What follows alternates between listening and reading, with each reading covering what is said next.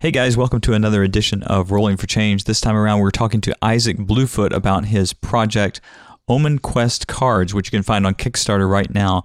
Um, please listen to this episode and then immediately go to Kickstarter and fund, help fund Isaac in getting this uh, this amazing card game uh, created, so that we can all get out and play it together. Um, okay, here we go.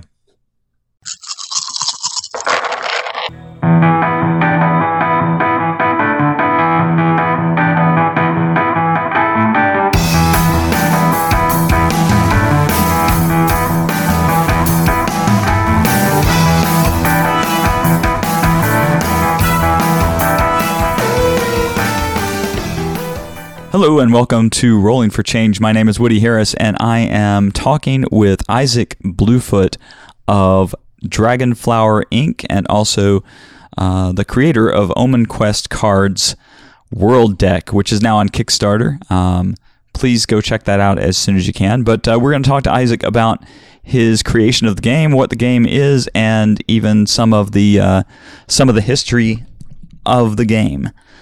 Um, so, hi Isaac, how are you? Oh, I'm doing great, Woody. Thanks for having me.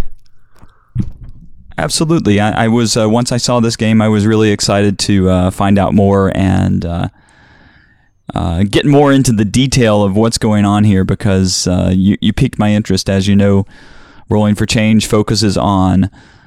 Uh, it's hard to give it a a very clear soundbite of what Rolling for Change is, but Rolling for Change focuses on our experience with games and some of the psychology behind games as well as some of the uh, some of the cognitive things that happen in gaming, but uh, mostly almost like a, a phenomenological uh, look at what it's like to be a gamer. And so Omen Quest really piqued my attention when I saw it. And uh, maybe we should start with just kind of you could define for us what Omen Quest is and uh, tell us a little bit more about it. Omen Quest basically is a deck of cards with archetypal images of nature on them, and like things like river and mountain and uh, valley and all sorts of things that we kind of have an inherent meaning for. And then they're used to play an assortment of games, and all the games have no way to lose. And so what ends up happening is we tap into our like subconscious feelings accidentally or even on purpose, but no matter what, you can't avoid them because that's how subconscious feelings work. And the the premise kind of lays a safe space out for you to be able to create a poem or some sort of story or a relationship of sorts out of the cards.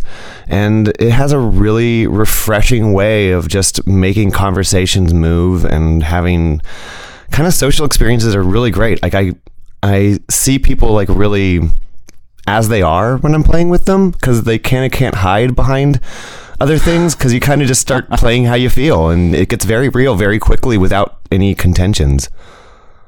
That's kind of the standby here at uh, Rolling for Changes that our uh, the things that we put in front of ourselves on the table are usually somehow reflective of the person behind behind the table or Ooh, in front like of the that. table, however you want to look at it. I, I, like that because it's it's literally the things you put down on the table are the cards you're holding that you're having associations with. Um, so that that's a great way of phrasing it. So how does this uh, how does Omen Quest come to be? I have I have all kinds of questions that are going to dig deep into this, but uh, where's the the inspiration point for this? Well, um, I think that first, I, I, I kind of actually would would go into my my relationship with board games first. Okay. Though, though it was kind of accidental. I didn't realize I was going into this. Um, I grew up in a in a pretty big family. I have nine siblings, and so board games were a pretty common practice for us. And we had like the standards of the '80s. So we had like your your Monopoly and your Life and your Parcheesi's and all the, whatever it was that was the Clue. '80s yeah, Clue. Oh, that's that's always a standard. Um, yeah, that's always oh forevermore. Um, but uh, we had all of those, and I gotta say, like, um, I think it's become a meme in the internet era about just how a Monopoly game leads to two people fighting and everyone else in the other room having a good time. and I really started seeing that, like, and it's I see this way not just with with board games, but I look at like mythology, comic books, movies in a very similar light where I believe they kind of inform us of who we are and they kind of give us little subtle cues of how we're supposed to behave and how we're supposed to act. And I've really been disappointed in the cues that Monopoly offers. I know it's originally got like the socialist rules as well, but those aren't the rules we handed down. So um, I kind of just get the sense of like that that the way our board games make us interact has an effect on us. And in turn, I I really wasn't thinking about making a board game when I made Omen Quest. At the time, I was working on a graphic novel.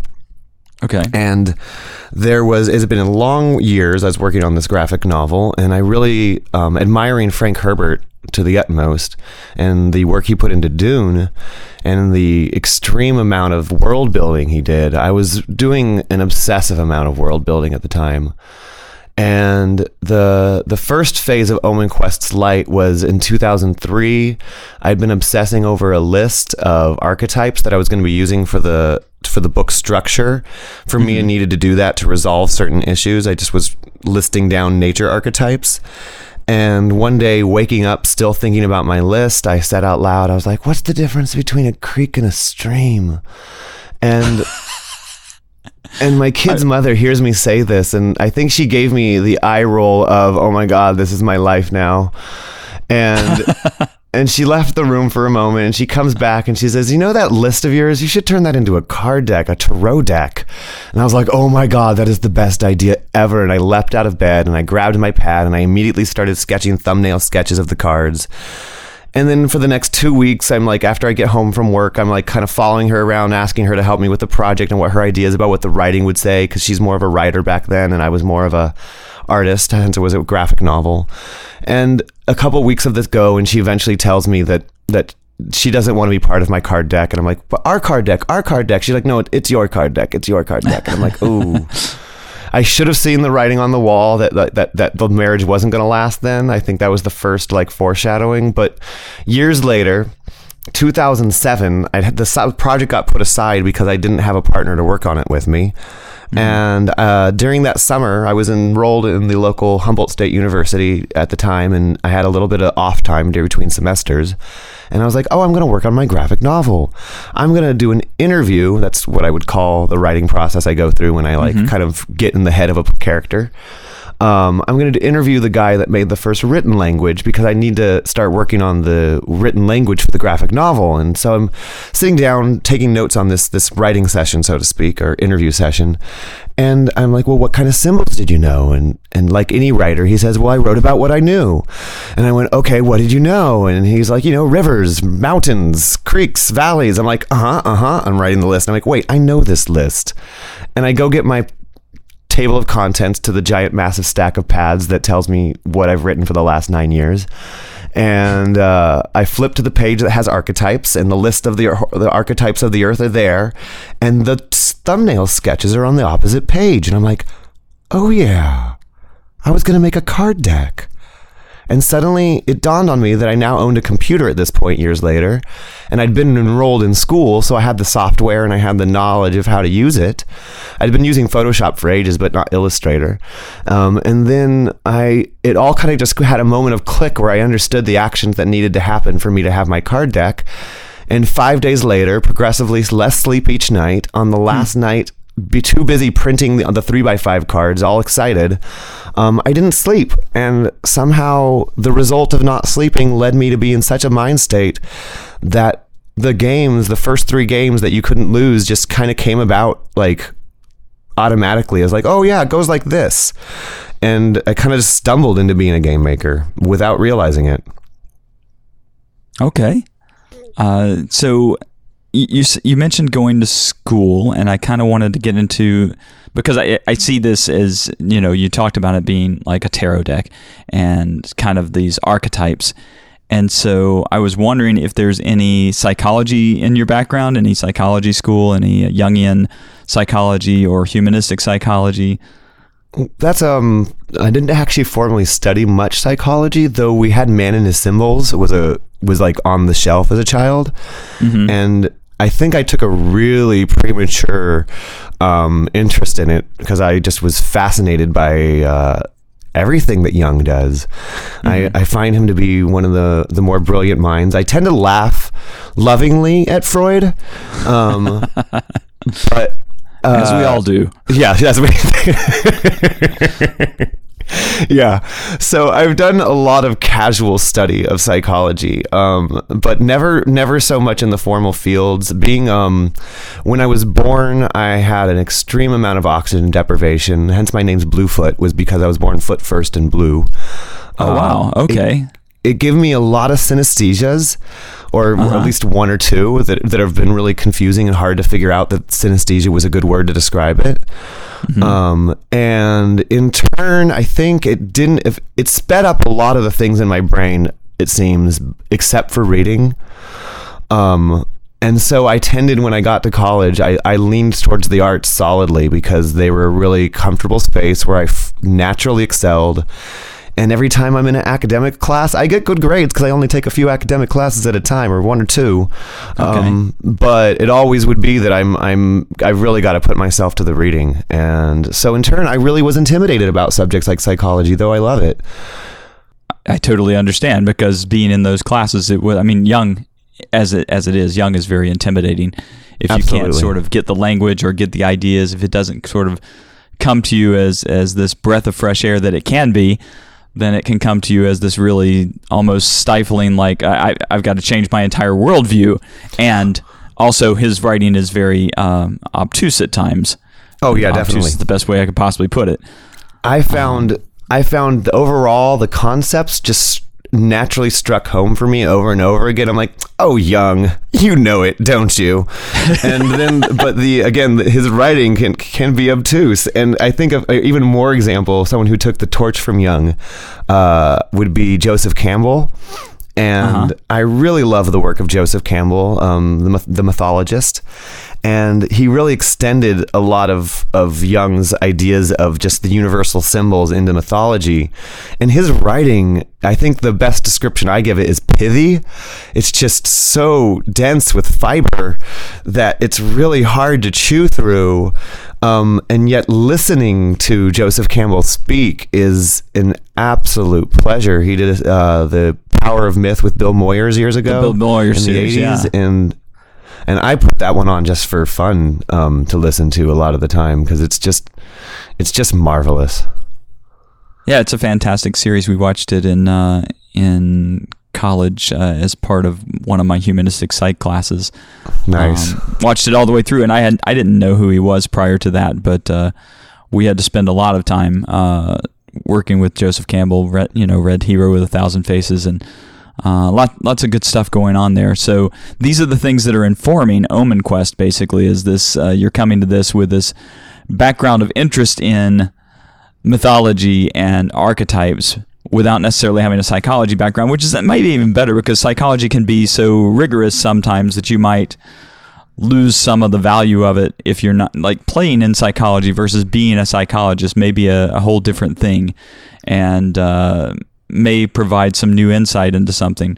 So that's where this this game comes from. Yeah, that was a really I like that provocative insight there. It- there really seems to be like once you, as an artist, I honestly. In my youth, sometime you know, getting interested in things like Joseph Campbell at the time, and um, I really was appreciating that artists of the past were like the shamanic figures, and they were the, figures who kind of manipulated and changed the mo- the internal landscapes. Um, that's an ironic thing to say as we're talking about Omen Quest, but uh, it really was to me a marvelous thing that I saw that artists, the role they used to play in their societies, was one of the more incredibly pivotal roles because it informed everybody how to see the world and how to change their feelings and it, it was a deep shamanic practice. And those were the original artists. Uh, and yet when i finally sometime after omen quest um, omen quest came into my life and kind of forced me to start engaging with people in a way that i didn't have to as an artist who just wanted to stay at home and paint.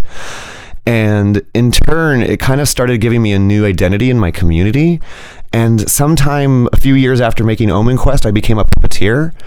And then I started just doing local puppet shows. And I found that the thing I really, really wanted from painting and connecting to people was more readily available to me in in both theater and playing games because people would actually start allowing to, to work with those feelings in real time rather than just kind of like stare at the painting and then go home and think about it for a few years until one day they have some sort of breakthrough finally. Yeah, painting and art can be, uh, you know, you talk about it being uh, sort of the the way of helping other people see the reality. It can also be this very it can be this very iconoclastic activity in which you're trying to shake up the view of the world around you. Absolutely. And, uh, that can certainly be done with puppetry and games, and um, I, have seen it happen in in all these venues. So um, it's a fantastic way of extending out art into um, you know more of an activated presence as opposed to a static existence that's out there. Absolutely. There's a great quote I love, and you reminded me of it, which is um, art's job is to comfort the disturbed and disturb the comfortable. Oh, I love that. And and at the same time, what I find is is it's really hard as an artist to know who your audience is and whether they're feeling disturbed or whether they're feeling comfortable. I really appreciated the ideals behind the Dadists, but I think that their execution of cacophony was just kind of horrific. Um, I don't know if you're familiar with the Dada movement in art. O- only the band. yeah. So so they they had a, it was the 1920s, and they would uh, their feeling was is that society was just too comfortable in itself, and the bourgeoisie and their art were just too uh, settled in what they thought art was, and the Dadists announced that everything was art, and then they would go about just sometimes making horrible art in my opinion i'm sad to say like there was one performance that was famous where a man and just got up on stage and just um i I don't know exactly uh, how to how to say it with delicacy, but he just used one of the more the the, the fecal cuss word uh, repeatedly the entire time until the room rioted. I kid you not. Um, and that was their version of disturbing the comfortable. And and yet at the same time, some people in that audience might not have been that comfortable in life, and we don't need to disturb people. So it's funny that I feel that Omen Quest is a great example of this. Is it has a kind of meet you where you're at thing. If you need comforting, it's it, you're going to find comfort. If you need something to disturb from it, it's it's going to be more disturbing. It's kind of I I gotta say, uh, it, it tends to perfectly do that because you can't meet it anywhere but where you're at. It's so I like to think that it's a safe way to know that we're implementing those those practices of disturbing the, the comfortable and, and comforting the disturbed. In a sense, it's it's taking the place of and I don't mean taking the place of, but I, I can feel this kind of idea that it's taking the place of therapy. Like oh. therapy, the idea we always try to say when we're when we're starting a therapy session or when we're talking about what therapy is, we say we want to meet the client where they're at. We want to meet you where you are. And so you're saying that the cards are able to do this just as part of their existence. They, they, this is just what they do. They meet you where you're at. And I know that's part of the reflective properties of the thing, but um, somehow you're I'm hearing somehow that in the game there is a safety to this because the you know it can be dangerous to open people up to these kind of hidden ideas that are not really present in their lives at the moment. And here we have this wonderful uh, sort of projective sitting right in front of us, and now we're in a group of people and we're talking about this projective and and perhaps bearing our soul a little bit. How did you manage to keep that as a safe place for people in the midst of the game? It was a complete accident, actually. I just recently realized how that mechanism was put into place was when I declared that you couldn't lose. Um, when I would tell people, like there's a there's a set of processes I see people go through when I show them the deck. Um, to, to, to boast them, they're very pretty. So the first thing people usually see when they see the back of the cards is they go, ooh. And then I say, oh yeah, and I start showing them the cards and there's archetypes of nature on them and all, everyone's got meanings associated with them. They go, ah. And I say, and we play games you can't lose. And they go, what? And I think that what that translates to in our back of our minds is I'm not going to judge you. And I think that everyone's kind of just so excited about the potentiality that they are going to be able to express themselves without judgment being passed. And so I think that's how you create that safe space is just simply saying, look, you can't lose. It's true, I do a lot of cajoling when I play with some mm-hmm. people the first time where I'm like, don't worry, you can't go wrong. You're going to only get better. You're going to get better forever and ever. And, and there's a thing where it actually, even though you can't lose, it can be frighteningly hard at times. Like people will lock up and be like oh no I, I can't i can't do this. And i was saying of course you can. Your turn's to be over in three cards don't you worry. And and eventually like usually they just do it. And and it's funny because the longer they resist almost almost inevitably it's because something way more powerful is about to come out. And so there's a really really interesting quality to it and there's another thing also which is that you actually don't know what people are talking about when they play their hand. So they might play three cards and say some association with it, and you might have your own association, but the reality is is that you don't know exactly what they meant. And you might have a feeling of what they meant, especially if you're close friends and you know where they're at. And your chance to respond to it is in your turn, not by saying anything directly about their life. So, because the response is going to be a poem, and then it kind of creates a safe space where you're not going to be confronted for having brought up something that was maybe bothering you. No one's going to be like, "Oh, really? You're going to talk about that while we're playing cards?" Like you don't do that. You you play your card hand.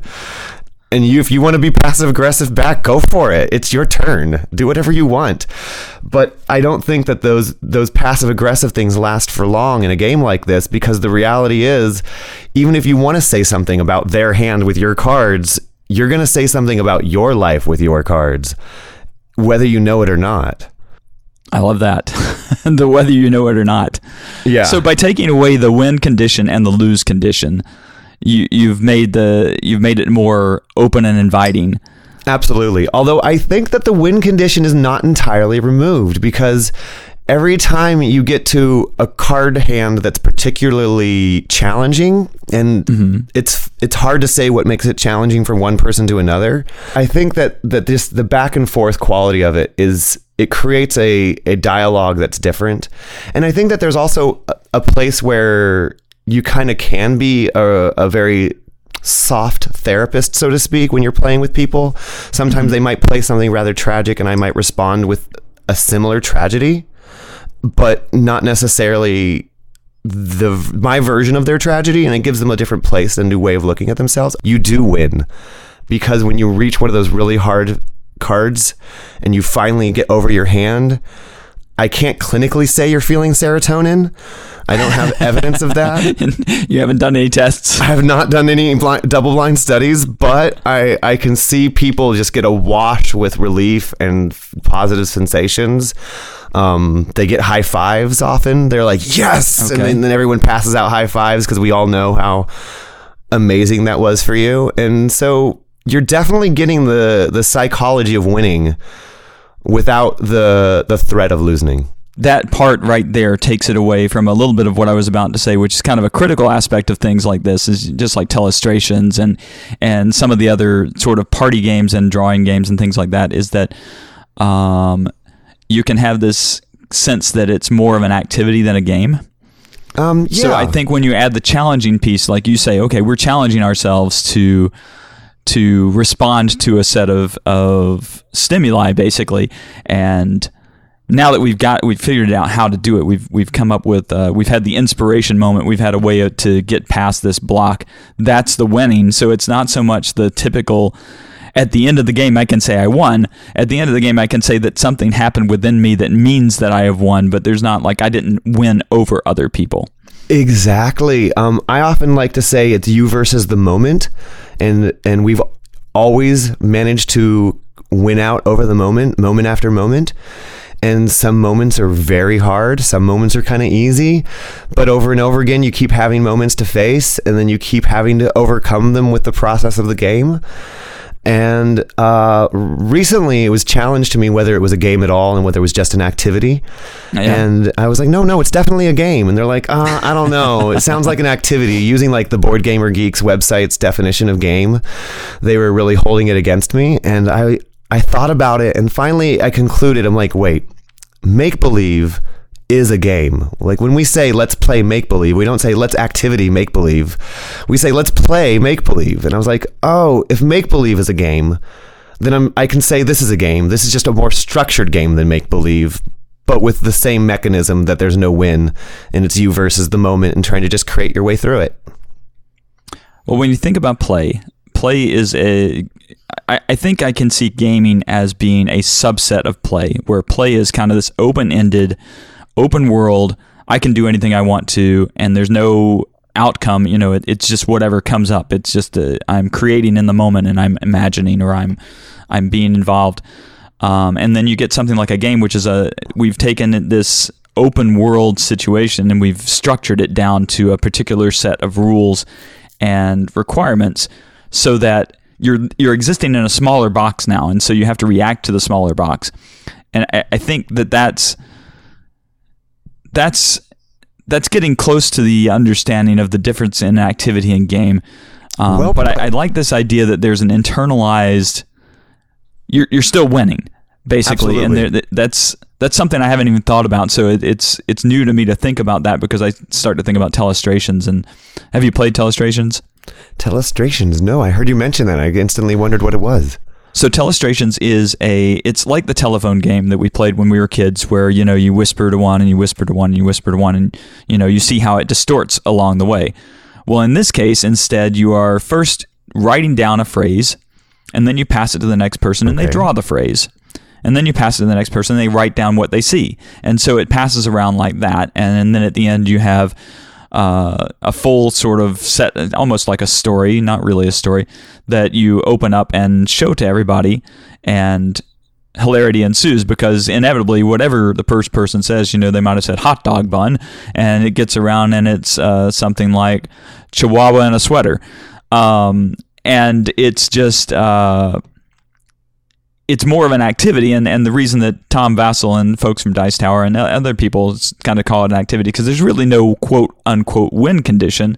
Like you don't you don't lose, you don't win. We don't judge each other's drawings and, and things of that nature. I think the game itself might have an aspect where there's supposed to be some kind of voting process, mm-hmm. similar to Cards Against Humanity or something, but it's really I've never played it that way because nobody seems to really care about judging one another or you know we just we're, we're in it for the fun basically absolutely absolutely and so I'm, that's the win condition in that game is did you have a good time was it an enjoyable trip and I, I get the feeling that with omen quest we're basically saying the the win here is I found something within myself that I didn't recognize before, or I gave something to somebody else that they didn't recognize before. I think that no, the win is even simpler than that. The win is, oh, good, it's not my turn. The pressure is off. well, and, that's that's a little simplistic because you could just not play the game. well, it's true. It's absolutely true. And I, but one of my jokes goes that might be the only way to lose is to leave with a bad attitude. Um, that is in I think that like how can I say it another way? Um, because you're absolutely nailing like perfectly the the world between game and activity and where Omen Quest kind of dances there. And I think that there's kind of one of the there's very few rules. Like some of the rules I have are mandated rules and some of them are like suggested rules. For instance, in the game of Haiku, you hold five cards, you play three at a time. Um, but you can do more than three, and you can do less than three. You should do definitely more than one because there's no such. You're not making much association between one card. You kind of like need to create a relationship um, to really start getting the the gel. Everyone's got an inner valley, but it's how you line up your inner valley with one of your other cards that's going to start actually provoking something from you. So you got to do more than one card, but you don't have to do the three cards. If someone plays two, four, five, everyone celebrates that they finish their turn. They just draw more cards on their next turn, and then we go on. But one of the rules that cannot be bent is that no one can skip their turn. You have to go in a circle because introverted people will try to duck out and not be seen and think that they're succeeding at what they think they're doing. Like, aha, no one knows that I haven't played yet. So you have to put it in a circle to make sure that everybody feels just for a moment that they've been put underneath the fire. The pressure's on. They have to perform. Don't worry, we're not judging. And, and so obviously you have to play with a group of people that are open to that particular way of seeing things. That that's where your safety comes from is choosing the right people to and to engage with. That's a really great way of putting it. Um, maybe I'm just subconsciously filtering everybody um, because I do do tend to play often throughout my day. I because they're they're just in my bag with me, so I can often just say, "Hey, can I show you my cards?" And I find there's a at least in my hometown, and we're a pretty pretty small, not a huge town, and we're particularly known for how much people in this town hug each other when they say hi. um, it's a really, it's a really loving kind of place. Um, I love you, Arcata. Um, anyways, so it's a really loving place, and and so I can see that there's tends to be more people of that disposition, but I do meet people who have other dispositions, and w- they're just as happy to have the relief of judgment taken off of them too, and in turn, they're usually subconsciously will just do the favor right back for you. This, they're like, okay, that was thanks for doing that for me. Here it's your turn. No one no one quite knows what the safe space is made of because I don't say we're not going to judge each other. I just say we can't lose. It's it's like a little bit of code language. And I only until like a couple weeks ago realized that's what what it's saying is that we're not judging each other. And I don't want to actually add that to the rules. I'm going to keep going with you can't lose because I feel that that that one sentence alone is a very freeing sentence just that you can't lose, as opposed to we're not judging one another. Yeah, exactly. I think that not judging one another says because the reality is you might make a judgment of someone's hand. You're just not going to give them a hard time about it. Come on. Right we're, right. we're humans. You might actually make a judgment and i'm not going to tell you are you not judging in your head? Don't judge. Stop it. You're not doing it right. That would be it's a no. mind crime. yeah, exactly. there's a, there's a lot of places where you just can't stop them from from uh, being away, and you just kind of like. And Omen Quest again, it, it's got a lot of that worked into it, where it's just like, look, I can't. I can't tell you how to do this. I can't demand that you have an association with those cards and this is really how you felt about them. You could I've seen like for instance some people will just play in poetry in rhyming poetry the entire time. And I honestly have experienced that to be somewhat of a insulary quality for them. Like they're using it to keep them from addressing their feelings mm-hmm. because they're just trying to stick with the rhyme. Um, and that's fine. I, I'm like, you know what? That's how you want to play. I am sure that whichever of these cards were actually intimidating you on a deeper emotional level, that'll stick with you later. I'm not worried about it. I'm I'm fine. I think you're gonna uh, and people who avoid a card for hand after hand after hand, like they have to go to bed at night knowing that they were unable to play the plateau card for like half an hour. Like and I don't really think that that's I think it's a really just having that space to, to, to think about why the plateau was so hard to play makes the plateau stay with them longer and in turn they'll reach a new plateau. But um bump. Haha. So you've you've sent me a version of, of the game called uh, You Tell Me. Yes. Which uh, we're doing through Instagram, and I, I just want to get some background first because I, I, know that you sent this to me with the idea that we're going to play this here on on the show. Um, what are the rules with which I address these cards and um, you're talking about poetry. Does the poetry require to rhyme? It, tell me more about the rules that you set in place for this game. Okay, well, this one's based off of the game called Haiku, not Haiku, okay. but Haiku, um, and that I think actually is a great summary of Omen Quest in itself. In that a haiku is structured and rigid of five, seven, five syllables. Mm-hmm. Um, a haiku is not. If you really like structure, go ahead and throw some structure in. Uh, if you're not feeling structure, don't it's just a way of it's the same way of repeating the idea that there's no way to lose and that you know in the world of art and in the world of poetry. Like there are no wrong poems.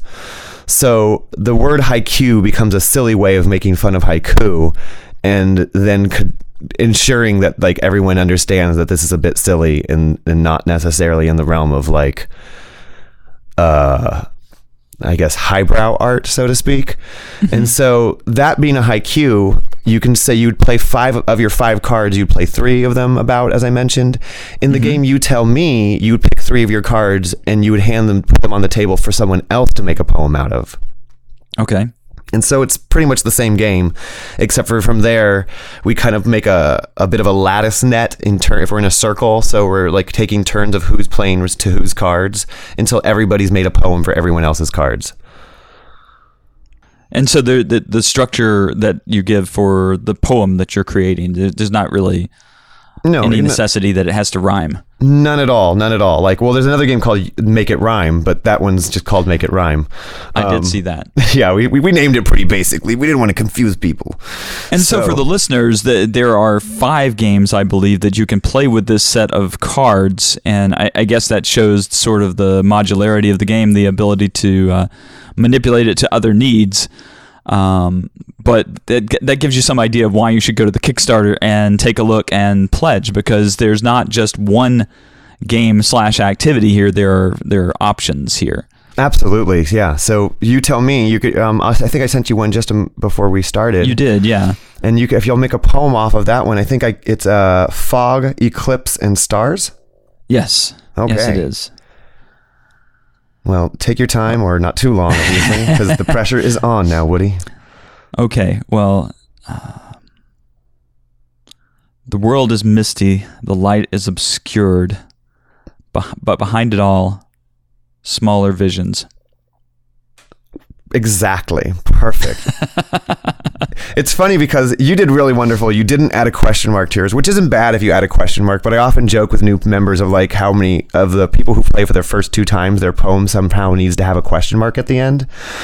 Um, but you did a great job there. That's fantastic. Um, Want to give me three cards from the. Okay, I think I've done that. I think I've sent you something. I've received something. Okay, here we go. Excellent. I got, okay. I've got sunrise, island, and sunset.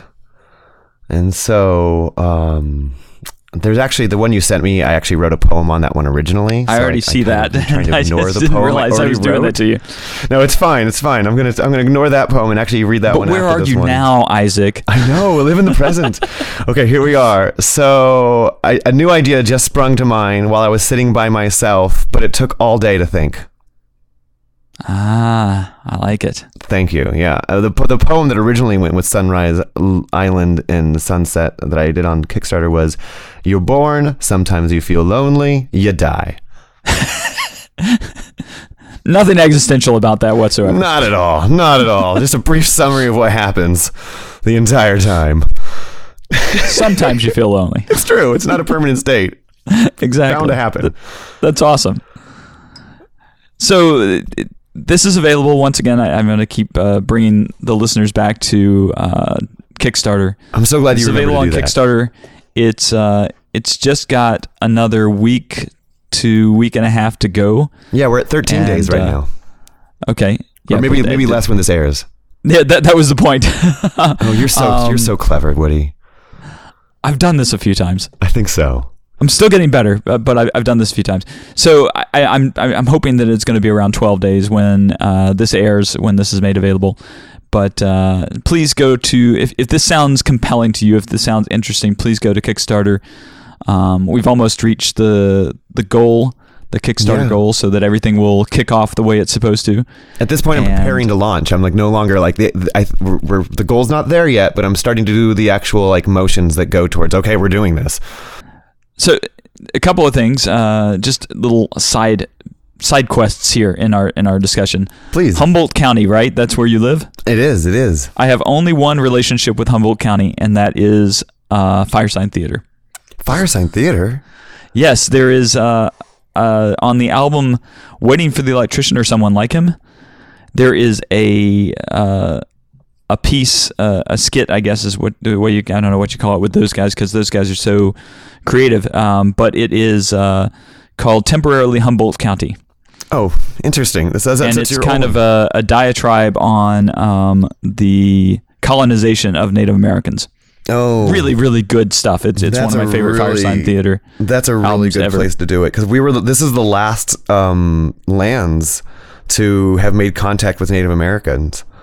So Ah, we actually okay. have a lot. We have a lot of natives on their own land still, and their own like you know the reservation still. They're on a reservation, but I, I like to think that our that our native nations, the Yurok and the Hoopa and um, uh, the Wiyot, um, give them a shout out. Um, I, they they still have a, a strong community membership. I feel that that un, unfortunately I can't say that it'd be. It's like it's not utopic. You know the the Yeah. the past of Humboldt's just as dark as the rest of America. Um, but nonetheless, I, I think that we have a really s- strong tribal presence that I really appreciate in our area. It's a it's got a lot of um, because it's the last place where tribes were found. It's also like one of the it's a pretty rural area. Our roads don't work most of the year, or not most of the year, but at least for a section of the year, you can't quite get in or out. It seems. Um, it's a I like to think of it like the Shire in Lord of the Rings. Yeah, yeah, I, I can feel that. Where I just don't like to leave very often, and I'm very much like a, a, a hobbit going, Oh, the world out there. I don't know if I can handle it. so, well, yeah. so you get out with uh, your various media that you use. Absolutely, your, and we we have a really high artist population too. Is that might make these cars really e- a little more easy to gel in my community, but I don't think it's mm-hmm. like necessarily true because like one fifth of people say, "Oh, I'm not a poet. I can't do this," and I'm like, "Yeah, this isn't high art, dude. You're not making a Pulitzer Prize writing paper here. You're you're just trying to do three cards," and usually after about three hands, even the most reluctant player who can't do this is like, "Oh, this is fun. Oh yeah, I never knew I was creative," and I'm like, yep, you're human. This is normal." Yeah, there's a barrier to get past here because you know every well maybe not every student but a lot of students who go to art class are just like I don't I don't do art I, think I can't do this um, and and missing the fact that they're just kind of trampling on their own creativity and ability because they're trying to rise to some external expectation which really shouldn't be in place for art. Um, honestly, in life though, we often like. Have you heard that uh, stage fright is the most common fear? Perhaps, like people get built up in their head that something's supposed to be bigger in in their head they think than it is actually in reality and one of the things is that lands in that is poetry. People are like oh poetry is so it's it touches the soul. It has such meaning. I can't make poetry right now on the fly.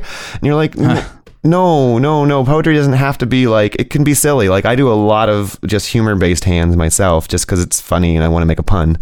Mm-hmm. um and and there's a, a, for instance i had a friend who's like oh i really want to look at your cards. I made them like 11 years ago. And they're like oh okay. I, am like trying to show this person for years. And every time i mention to them they're like they're in a hurry and they're like oh i love to look at them but i want to look at them when i have time.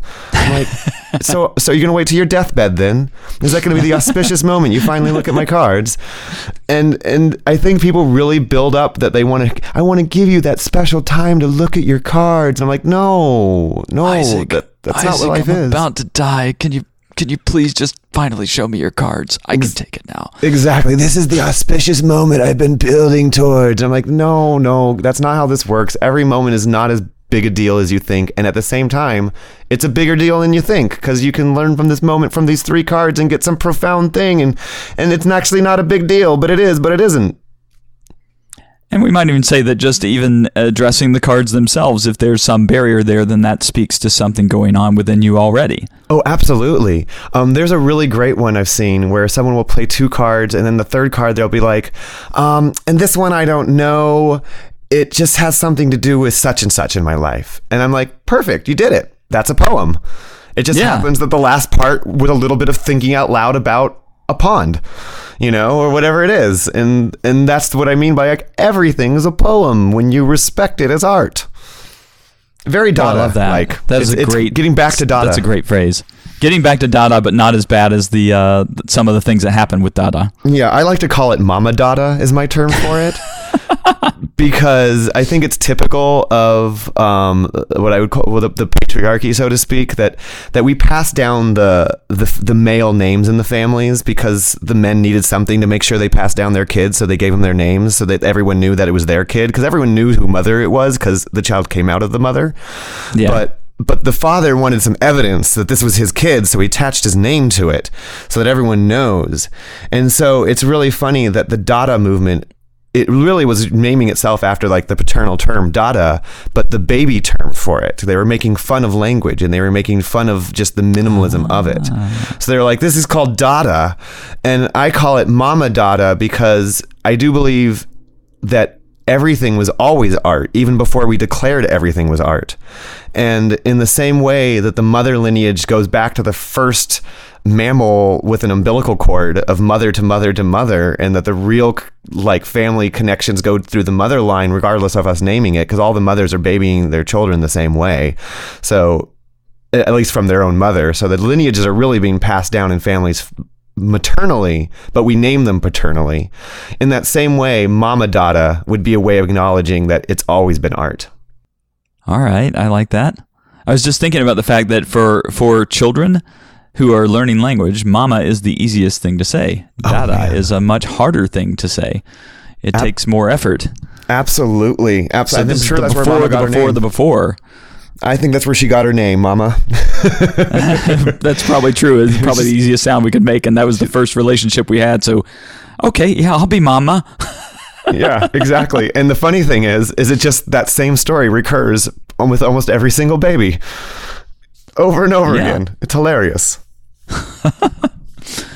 So the other thing I wanted to mention, uh, kind of uh, our side quest here, is that uh, thank you for addressing the elephant in the room. Do not bend the cards. It's just one little phrase on your Kickstarter, but it's so important because I've played with, you know, I use games in sessions with kids, and uh, I haven't done it as much lately, but uh, I, I inevitably always have to say something about don't bend my cards, please. Those are my cards. Don't bend my cards. Um, for these cards, I'll tell you before you get your Omen Quest cards how you're going to stop that from happening with little kids. Because you cannot lose, you cannot cheat. And because you can't cheat, you can play open handed and just lay your cards on the table. Oh, now see, that's very helpful. and then you don't get the little anxious hands bending your cards and folding them. Um, honestly, though, I find it's it's also like the two rules I give for how do you decide if you're old enough to play Omen Quest. You have to not bend the cards, and you have to be able to like form associations. So now, oftentimes, littler kids can play in a circle of adults, and we just respect their turn the same way we respect each other's turn. And sometimes the child's just working out what, if they're young enough, they're just working out what a waterfall is out loud Right, right. and and that's their turn and then we move on to the next one but you, it doesn't take like around seven eight nine kids start start forming like the, the uh, associative psychology things start to get into their head and they start be able to create a little more poem from it or they maybe they're still playing literal like saying the the river feeds the waterfall or something like that. But they they start actually st- having more of the associations at those ages. I'm not saying they're not bending the cards. Some adults still do that. Um, it's it's that's why I put that rule in there is to rub it in the face of the adults who can't stop bending the cards. Come on, guys, these are the rules for the kids. Um, no, but uh, yeah, it's it's a really interesting thing trying to figure out the those little fine finesse movements of like how an age group interacts. And usually, I think around seven, eight, nine years old. Um, 10 and over easily kids start like really making more of a psychology movements inside of their head with the cards. But Yeah. they anybody can. I play with my godson he's three. And uh, the way he plays is uh, we ask him which of his cards is his favorite and then to tell us what he sees in the picture because he doesn't even realize what they're pictures of. So we get some really interesting hands from him and it's quite funny and he he, he even knows he's a, he's a, a little bit more of a humored uh, three-year-old than most. He tells more jokes because he hangs out with a puppet troupe all the time. So uh, he he's it's quite quite remarkable to see how each age group finds its its way in to play Omen Quest, or I shouldn't even say age group, how each individual finds their way in because it's completely different for everyone. So we've talked about this being sort of archetypal. We've talked about this being uh, similar to tarot. Do you feel like, or have you used these as any kind of divination or sort of prophetic device? Uh, you know, similar to I Ching or or tarot or something of that nature. I'm I'm reluctant to. I, I definitely think people should. They can. I, I don't mean to to diss tarot when I say uh, that it, it this is higher technology in my opinion because it's tapping into more more fully functioning parts of your brain rather than just getting into that part. I often warn people about tarot. Um, I'm a longtime fan, and you know, my growing. Gr- I grew up in Berkeley, so my mother had introduced us to astrology and tarot at a pretty young age. But I'm, I'm mm-hmm. pretty.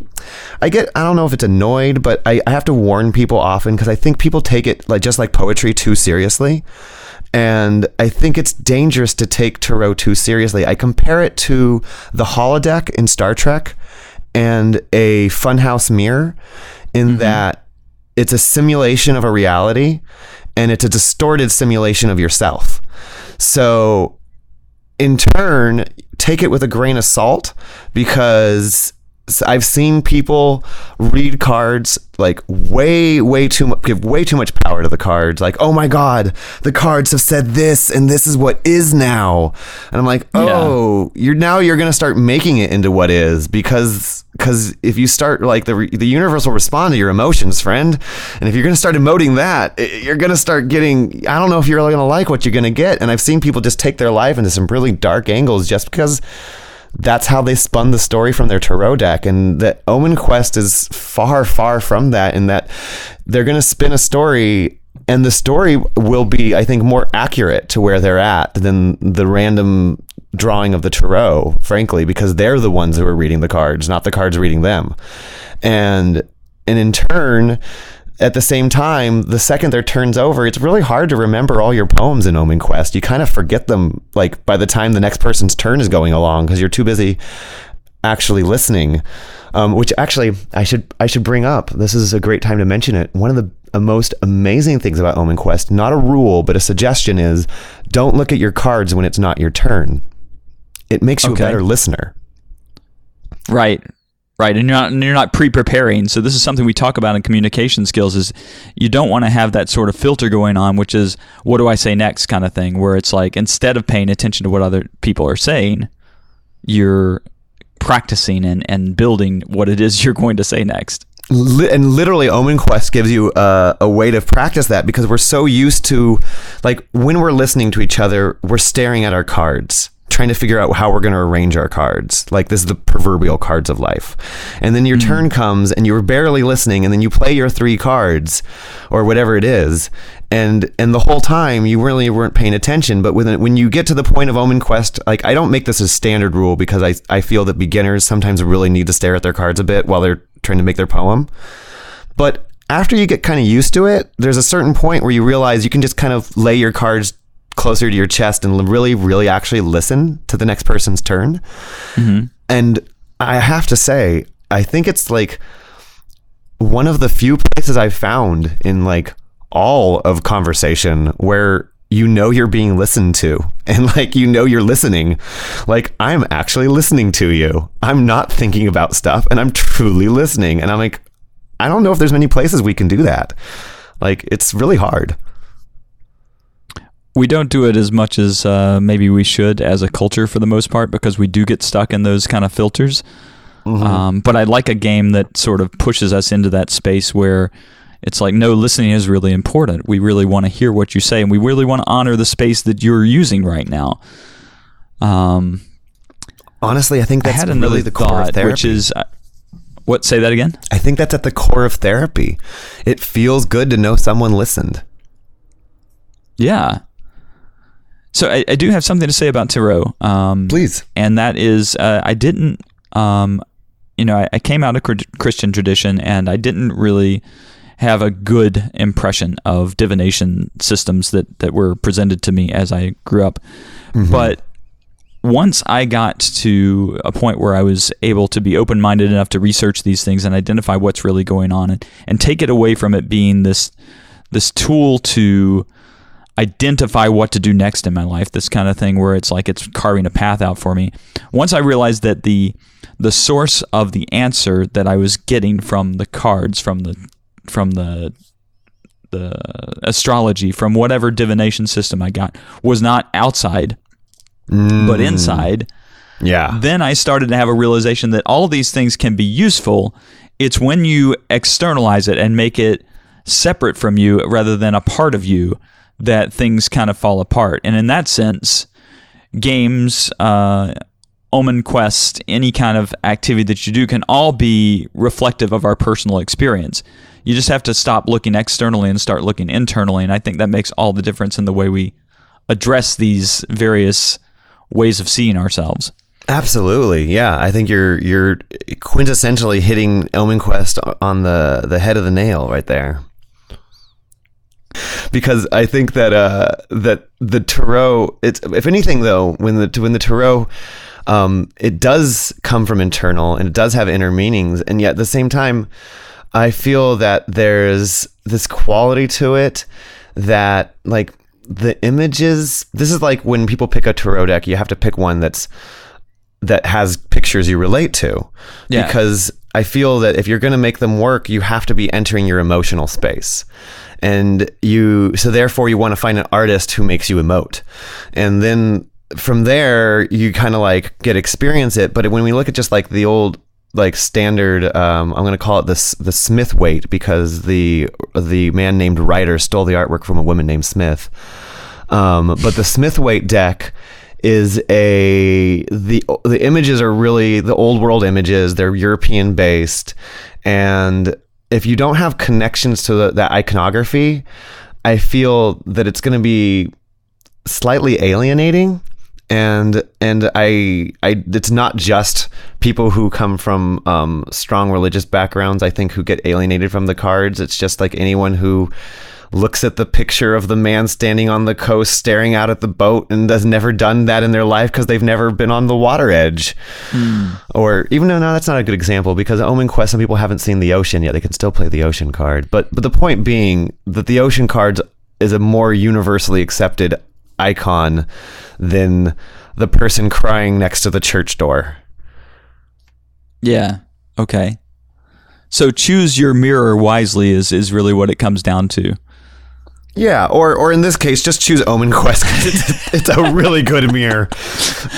Spoken like a true salesman.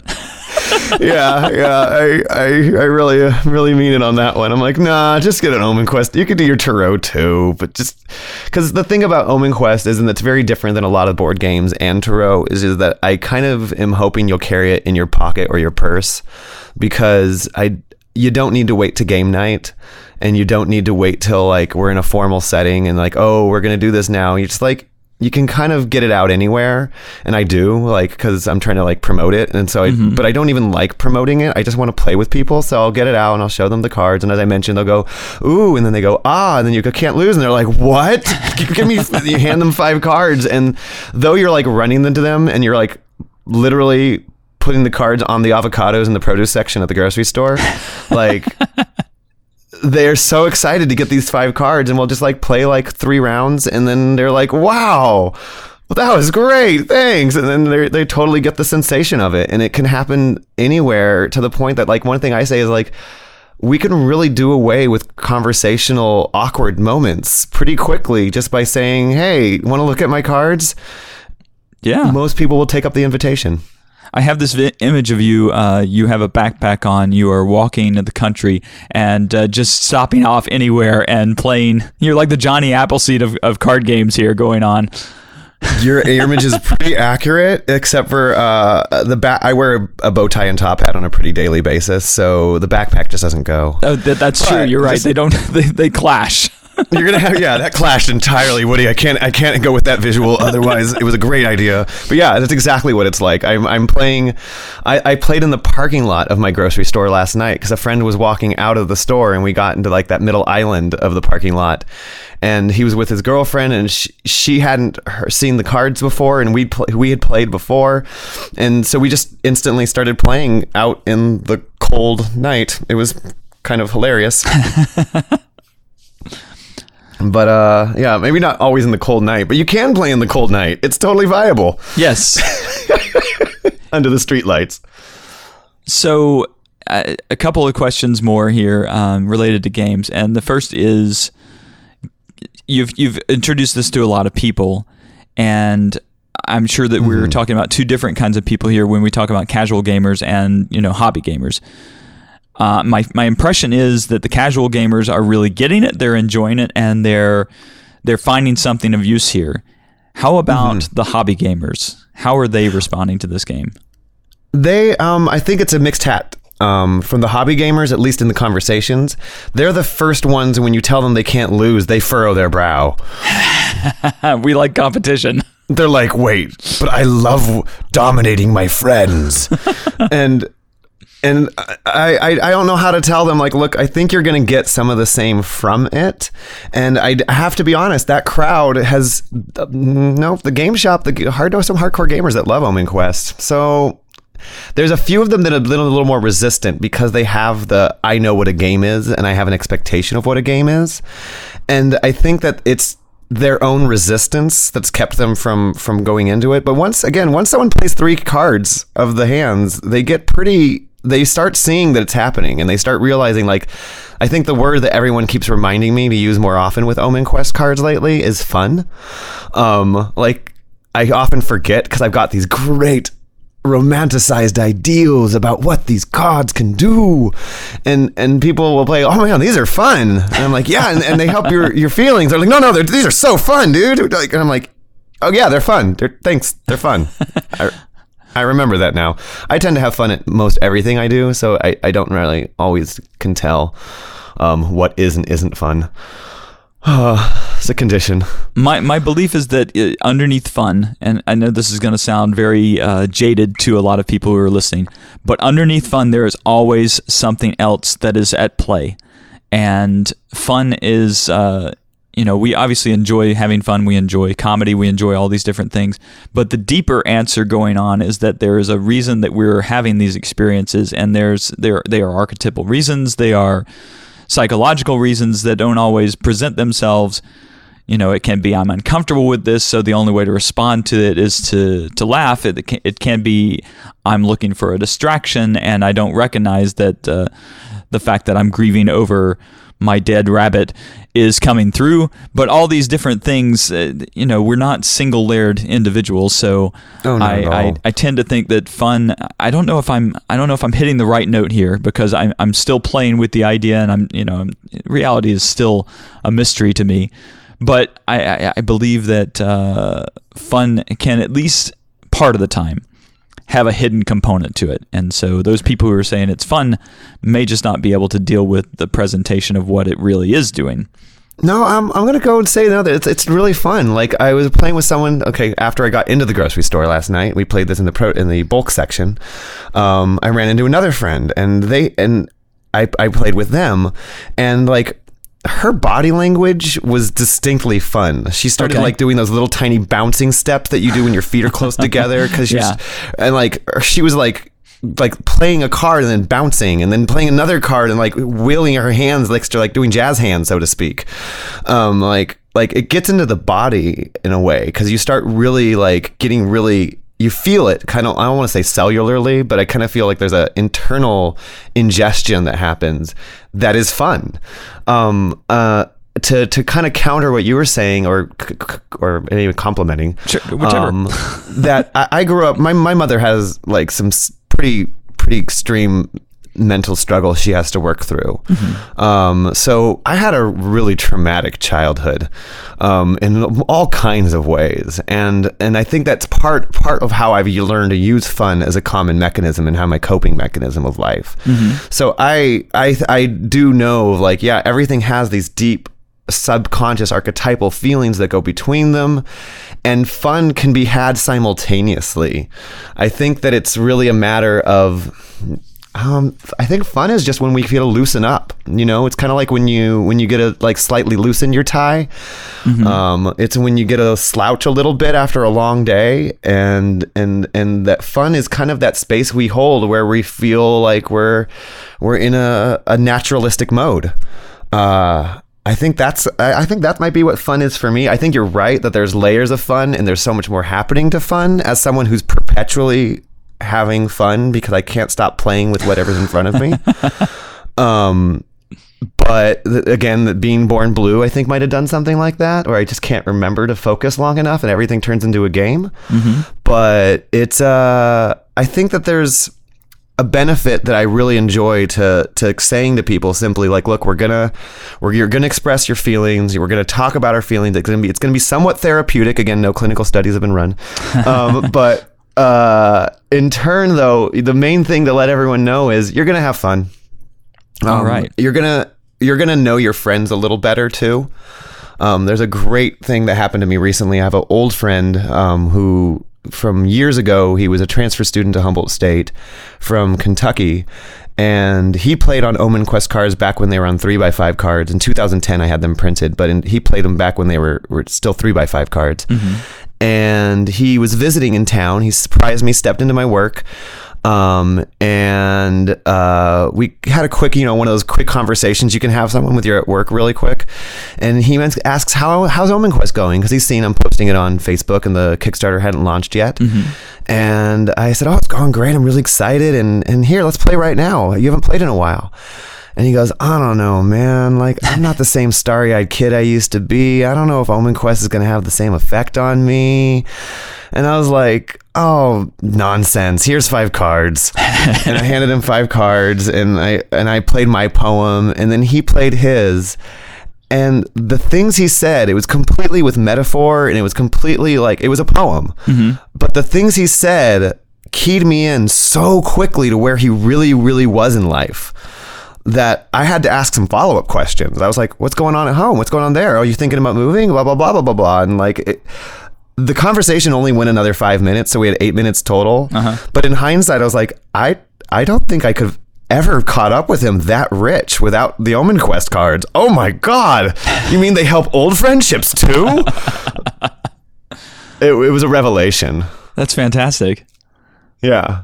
So we've talked about games a lot. Um, you haven't really talked about your relationship with games. You talked about your history with games, but are you t- would on the spectrum of casual gamer versus hobby gamer? Where would you find yourself in that spectrum right now? And Ooh, I'm I'm definitely in a loose middle um, because um, yeah, because we I play games with my kids. Like we we tend to uh, my son likes the classics, chess and Othello. Um, like just that the basic uh, math equation that's available in those. sure, Like it's it's it's he really likes those. Um, we tend to do some of the others. I, I'm actually sitting next to the game box and, and feeling like I'm a little let. Here, let me lean over and look at the game box. sure, Um, I think I mentioned before we love Clue. yeah, That's a, down, a, a family favorite because we like theater in our family, and and I always give my characters voices. okay, Um, and uh, let's see, we really enjoyed some um, Citadel recently. Oh, Dixit, I think is our favorite. Dixit, actually, okay. now that I think right. about it, I think Dixit. We found Dixit because people like were recommending games like Omen Quest over the years. Oh, have you seen Dixit? And I'm like, Mm-hmm. let me check that out. And I'm like, oh. Well, this is it had a similar vein in that we're like removing words from most of the equation, at least on the on the cards themselves. yeah.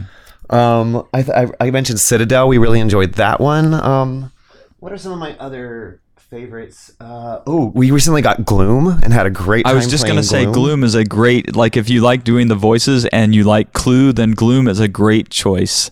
Oh, I know. Gloom is is absolutely grand. I love it because again, I li- I like doing the voices. I'm a puppeteer, so. Um, I think uh, we don't play apples to apples as much as we used to. I see that in there. Um, and uh, uh, oh, we do some Boggle Okay. and bananagrams because we, we're we really like playing with language um, in our household. Um, and I think I feel like oh, guess who is actually yeah. one of our one of our. I actually custom made a Star Trek Guess Who. oh, nice. Um, that is, is how we play. Yeah. So you you're you have to like eliminate whether you're doing like the first generation t- or your are are, is it yours your a science officer? Is it a human? It's it's actually I find the best combination of Guess Who possible. I so want to play this game now. yeah. Um. Maybe I can upload a file for you to print on some card stock. I, I'd love that. Uh, we are we are definitely a distance apart here. I'm on the East Coast. You're on the West Coast. But uh, I I would love to uh, play Star Trek Guess Who. Oh, Um, you're you. It's the best version of Guess Who, my by far. The game was originally Oh. Who's It, and now uh, I think it's uh, what is his name? Is it Rob Daviau? Uh, Restoration Games is a, a company who takes uh, old games and turns them into new games, and the new version of that is called Dinosaur Tea Party.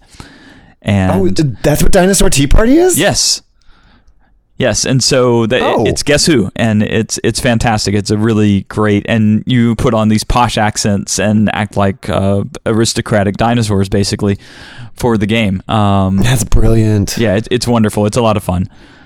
Yeah, until they find out about licensing Star Trek, of course. right. They're gonna take that one on for sure. Oh yeah. Oh, that's great. I love it. Um, I'm probably gonna have to even go add that to our collection because we never tire of Guess Who. I've only got two kids. Um, so they they tend to often gravitate towards something like you know a two person one on one game, Yeah. so they can take each other on in a head to head duel. So yeah. Exactly. Um, what other games can I think of? Oh, I make a scavenger hunt. I don't know how much that counts. Yeah, I was going to go into talking about your other projects before we go here. I, I wanted to talk about the puppeteering. I wanted to talk about the podcast and the uh, the um, the Scavenger scavenger hunt, which is is fantastic. So these are all projects that you're involved in. And Indeed, uh, indeed. I'd give you a chance to kind of plug each one real quick before we go. Well, the, the the the the plugging the scavenger hunt is a little bit off because it's not really pluggable because you only can play if you're local to my region because it's a Oh, lot okay. of it's it's a local based game. But the idea, um, was, first of all, in 2010, I started doing chalk board games in the street during fest- street festivals here in my town Okay. in which I would create uh, like a hopscotch to move to panel like to squares, and the squares have cards. Like a pole comes out of it, and you can draw a card. Mm-hmm. The you draw the card, and then it gives you um, a something like an a improv prompt. So you might have to fight through a, a gusty wind to get to the next space, or you might have to climb a rope, like pull an invisible rope but there's going to be some sort of physical improv game that's going to get you to the next space. But meanwhile, there'd be like sets of things like sing your full name out loud. And it became just a way of getting people to goof off and be silly in the middle of a festival together. Because I think that uh, convincing people to do silly things and embarrass themselves in front of each other is a great community builder Yeah. um, it's just the and I think that honestly, the way the world goes, um, we're gonna need to build community. All the things that we look at, we're like, how are we gonna deal with this and that? I'm like, honestly, guys, just start building your community because you don't know what you're gonna have to face, but you're gonna have to face it together. So. Um, here's what we're gonna do. We're gonna play silly games together. So that's why I, I go about creating that. But that eventually it became a little challenging as the years went by doing the same thing every year at the festivals and trying to break people out of their norm when they were used to this game. So I had to up my ante, and I heard about GISHWHES, the world's largest scavenger hunt. Uh, and the, I heard the ideas, and they weren't collecting items so much as taking photos. And then uh, the movie, I think it was Michael J. Fox's first movie, was called Midnight Madness. It was an '80s movie about a bunch of, I guess, college kids going on a scavenger hunt, and as a child in the 80s somehow this movie would end up in front of me like on on cable and I always wanted to be in a scavenger hunt. And they were following riddles to get to locations. And then you get to the location, it leads you to another riddle, it leads you to another location. And so what I did was I kind of took what I heard about from GISHWHES and what I always wished that a scavenger hunt would be for me from having seen this movie as a child. And I kind of merged them together into this uh, epic adventure of nine days long that I have teams playing each other, and I don't expect them to finish because I've made it too big to finish. Okay.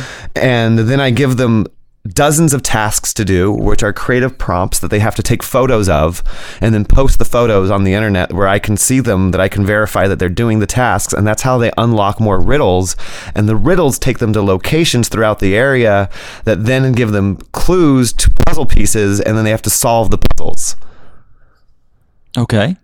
and it's utterly meant to be overwhelming and ridiculous and get you and your friends having a problem in life together that's got really zero actual consequences but i don't think that we actually have enough problems that we share with our friends we tell them about our problems and then we all go deal with our problems alone um, and i made boggle bang to be a problem we deal with together Nice. So West Coast only, only in your area. Uh, I, was looking at it. I was hoping that it was Humboldt only, honestly. Humboldt It's only, okay. a- and you have to live here for years before you know how to solve these riddles. Okay, so it takes quite an apprenticeship. Yeah, yeah, get although- involved in the game. my sister lives in the Bay Area, and we have been batting around getting uh, a boggle bang for the Bay Area as well. And I think it's something that could be created outside of the areas that I live in. I like I know how to make a boggle bang, but it would take somebody else like reaching out to local businesses and local locations, writing the riddles. So if anyone's out there listening is like, "Dang, I need to have this happen in my town," I could I, we, maybe we could work together. I I'd be willing to help the world be silly and goof off and play games to bond in other regions. Yeah, it might be an alternative to the Moon Tower. Yeah, yeah, I think Um, so. And now uh, your puppet, uh, Kinetic Oh, yes. Kinetic Paranormal Society. Is that right? Yeah, the Kinetic Paranormal Society. Um, it's a pair of socks and a magical wardrobe. They're traveling through time and space and solving supernatural mysteries. Um, they're not sock puppets, so to speak, as much as they're sock people. They have hands and feet, and they have clothes and hats and and whatnot. Um, very dapper because you know if you're going to live in a wardrobe, you're probably going to be well dressed. Fair enough. Yeah. And so uh, it's it's Bartleby and Artemis, and then there's a whole. I do like maybe eighty percent of the voices in the show, and I have a, a orchestra and a few other puppeteers, and we kind of do a sitcom where the the puppets go on different adventures and different times. Like one of our one of our favorites is the zombie app apocalypse, in which the end of the world is brought on by the world's stupidest app, and uh, Zombie Run? everyone's turned to the zombie app apocalypse. yeah, but it- is the zombie? Oh, Yeah. okay. The, okay. Yeah, it's, zom- it's it's it's a it's a zombie horror story, um, but a comedy, of course, in which our heroes have to uh, alter the time stream to stop the zombie ap- apocalypse from coming to exist.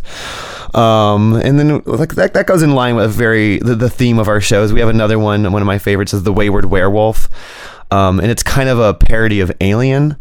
Um, in which they come upon a uh, some grad students in space who are on a space field trip studying space whales, and and there's some the monster's been on board the ship and has been slowly taking down the the, the crew of and the students, and then our heroes enter and there's three remaining people and one of them has to be the monster. They're convinced, and it becomes a a ridiculous a lot of wordplay goes on I, like i said i love puns um, i love grammar jokes as well when you can figure out how to like use use those things so it's really really nerdy humor with a lot of sci-fi uh, pop culture referencing um, it's it's it's uh my the way my best way of making amends for the fact that we no longer have Futurama.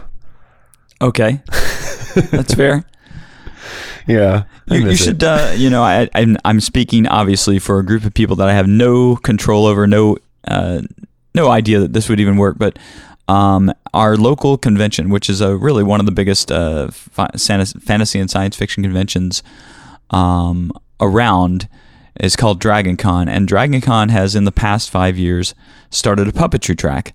Where puppeteers come and do their puppet shows, and we, you're met- you know. I've, I've got to see Steve Whitmire talk, and I've got to see um, a lot of the people from Henson uh, come up and talk. And uh, th- there's also uh, a puppet slam that night, and uh, there's a lot of really great stuff going on. So it might be something you want to look into to uh, to connect with the folks at Dragon Con and see if you can come out to to Georgia Absolutely. on uh, what is it Labor Day weekend and uh, feast us with your your wares, so to speak. I would love to. It'll be uh, my only trick is it's become a little harder because um, my orchestra uh, conductor and one of my puppeteers are a family, and that three year old that I mentioned. Um, He's going to have a sibling coming this this current uh, winter, so my only my only misgiving is going to be I have to I have to get these kids old enough that I can get my godchildren across the country. That's fair. yeah, I'm like, yeah, we're we're it's a pretty big production, and but man, uh, I I'm super super excited, and I'm already going to consider um, attending now on my own, if nothing else. I can I can do the wardrobe on my own if I have to, and honestly, I never really realized at a at a a game con or a comic con kind of like conventional space would be a really wonderful place to um, just go around in a magical wardrobe. Because it's a what it is is that we have something called the kinetic sculpture race up here um, a man named hobart brown the great hobart brown uh, he's no longer with us. He passed away some decade ago. But uh, he was an eccentric artist in the town of ferndale which is a victorian little town out, out south of me here maybe about 42 miles away and he um, let's see, he started sometime in Memorial Weekend of 1969. It might have been April Fools. I've heard two different versions of the story. We hold the race Memorial Weekend now, but it might have been April Fools maybe that's just a romanticized version of the story i don't know but he made his his son a ridiculous tricycle with like many wheels. So it was more than a tricycle. And a friend saw him building it and challenged him to a race in which they built a ridiculous contraption as well. And the two of them in 1969 raced down the main street of ferndale. And the town gathered around to watch this ridiculous event. Um, and the next year there were some new challengers. And it has gone that way now for 50 years.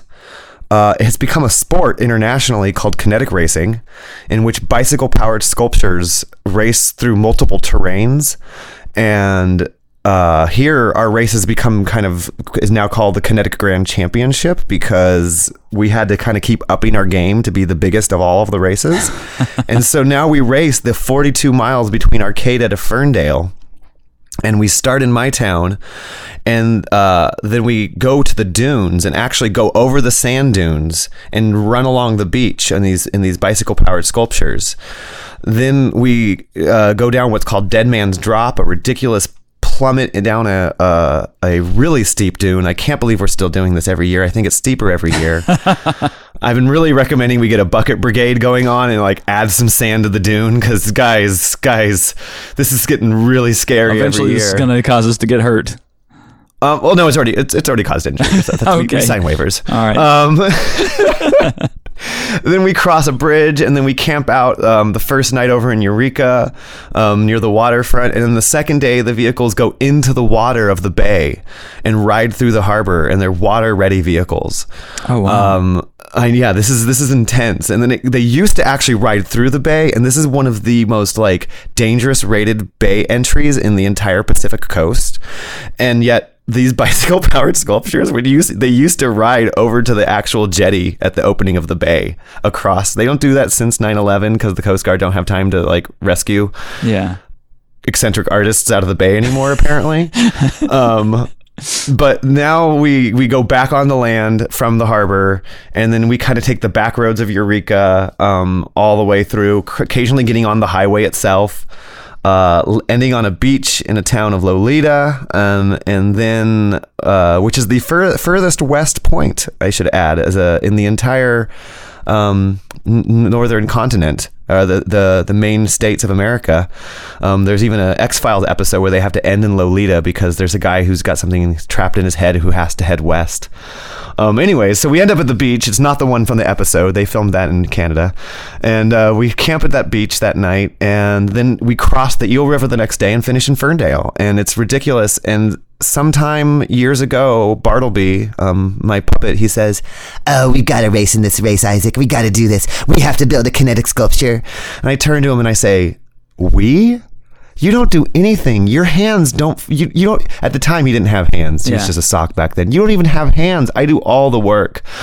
And a year later, by absolute coincidence, um, I was in a circus production with Humboldt Circus, and they needed my pu- my evil villain puppet was going to be the um, antagonist of the show, and they needed me entering and exiting, and I was like, I hide behind a wall, guys. What's your plan? And they're like, oh, we'll figure it out. And I was like, we? Really? Um, and then I had an epiphany and made a what I consider a giant baby walker that allows for me to move uh, without being seen inside of a box that I can stick my hand from to create a a, a place for the puppets to perform from. And that gave way to the magic wardrobe. Wow. So now I go around in a magic wardrobe baby walker, and we're not fully bicycle powered as other sculptures might be, um, because what we're doing is kind of we bend time, space, and rules. Excellent. It becomes yeah, and in turn though, we have really absurd ways of racing the race. Like when we do the water entry for years, we did it with a special puppet stage sealant that allowed that is, came in one color of royal rainbow, um, which is the same color as the emperor's gowns. So we would get caution tape to cordon off our invisible wardrobe, and we'd push our invisible wardrobe into the bay and then retrieve it on the other side. Um, and then in recent years, we've used a transmogrifier from Calvin and Hobbes Uh-huh. to shrink the wardrobe Okay. to tinier sizes, so we can then put it on a fishing pole and uh, with a fishing rod get it through the water entry. So we keep coming up with more and more silly and ridiculous ways to do different parts of the race. And I think now, after racing, we've done eight years. I think there's an expectation um, that we're going to do something more silly each year, and so the pressure is on. That, that that's just really exciting. So if you do decide to come to Dragon Con, just so you know, this is like uh, Geek Mardi Gras. It's uh, about seventy five thousand people, all converging God. on five hotels in Atlanta, and um, you will be well received. But you will be in a crowd, so if you're trying to walk around, it, it should be In a wardrobe. That in a will wardrobe. be funny. Yeah, that, that there there could be places for that. It- I I see possibility. So. Um, There will be some logistical issues, but I built it to fit through most doorways. Um, so that that's that'll work. And honestly, if I do, I got to be honest. This kind of absurdity is the. If you haven't noticed, I really live for this kind of stuff. I can Uh, see that. Yes. yeah, I'm like, this sounds like just my speed trying to navigate through 75,000 people in a wardrobe. Perfect. um, I really like being myself, but I think that that crowd would really uh, appreciate Bartleby. He's um he's got level 11 charisma. yeah, I, I can I can hear that. Well, that, no, that's Bartleby. Uh, yeah, yeah. He's oh, I can't. Yeah, yeah. I do look forward to getting out there. If you ever want to visit us, Memorial weekends when we do the race.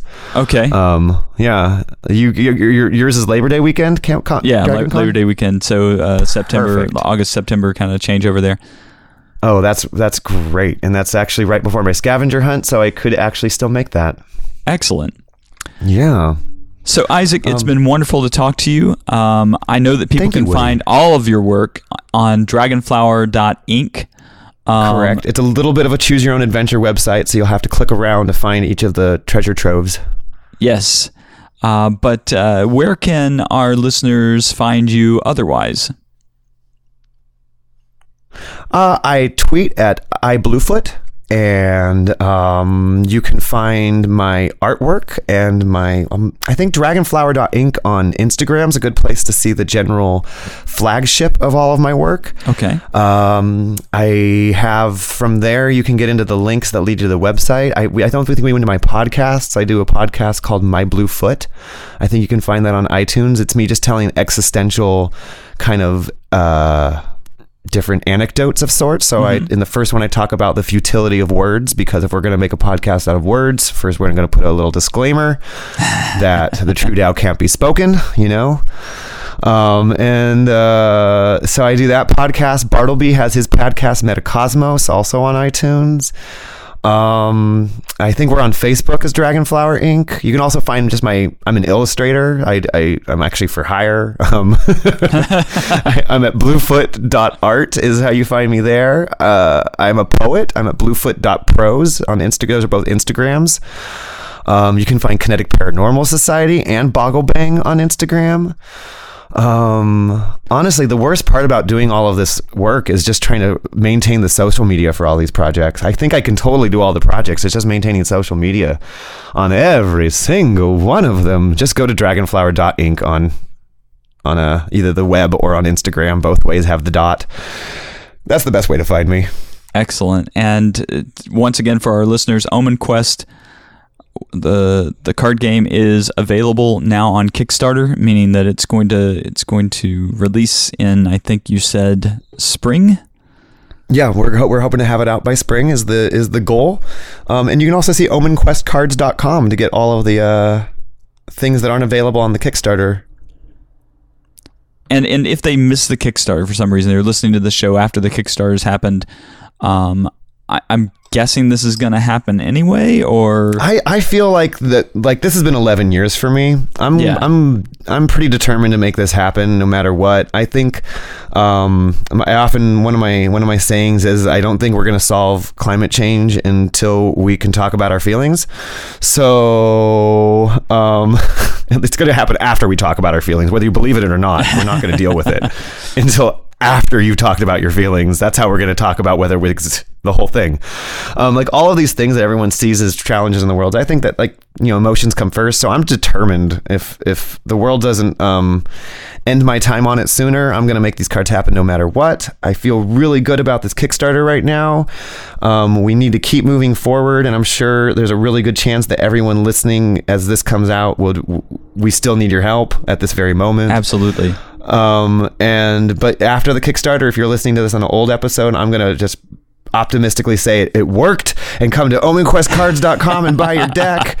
Um, it's great. Everyone's getting cards. There will be expansion decks. Um, there was not just a list of archetypes of the of land formations. There were six different lists of archetypes that I was keeping back in 2003. Okay. Um, and so I always wanted to expand, but honestly, I don't know if I need to because I feel that after 11 years, I'm like, well, you can play for 11 years with just this deck, it turns out. But once I play with more than like eight people, the card deck runs out pretty fast and we have to shuffle often. So it'd be really nice if we had more cards. We'll look forward to So- the expansion packs then. Of course, you know, gamers, we like to expand things. oh, I know, I know. I'm part gamer too. Well, thank Actually, you I'm so much, Who am I Isaac. kidding? I'm a gamer. We play D and D. Um, so yeah, thank you, Woody. I've had a great time. Yes, it's been a really good conversation, and I look forward to uh, finding out more. And I, I look forward to, I don't know how I'll do it, but I look forward to somehow getting out and checking out the kinetic race. Oh, I really hope you do. I'll, I'll hope to see you at Dra- Dragon Con. There we go. There we go. Cheers. Okay. Thanks, in touch. Isaac. You too. Bye bye. Bye. Thanks for listening to Rolling for Change, a proud member of the Geek Therapy Network. If you'd like to get involved with our discussion, we tweet at Roll for Change. You can email us, gamers at rollingforchange.com, or you can check in at the Geek Therapy Forum where you can join in with the Geek Therapy community and discuss any of our episodes. More recently, we've started interacting with the community on Geek Therapy Discord page. So many ways to contact us, and we really do want to hear from you. Our theme music was provided by Rocket Scientists. You can find their music on Bandcamp, as well as Amazon and any other place you find great music. Be sure and check out the rest of the Geek Therapy network of podcasts by looking for Geek Therapy on your podcast aggregator. Thanks so much for listening, and until next time, keep on rolling for change.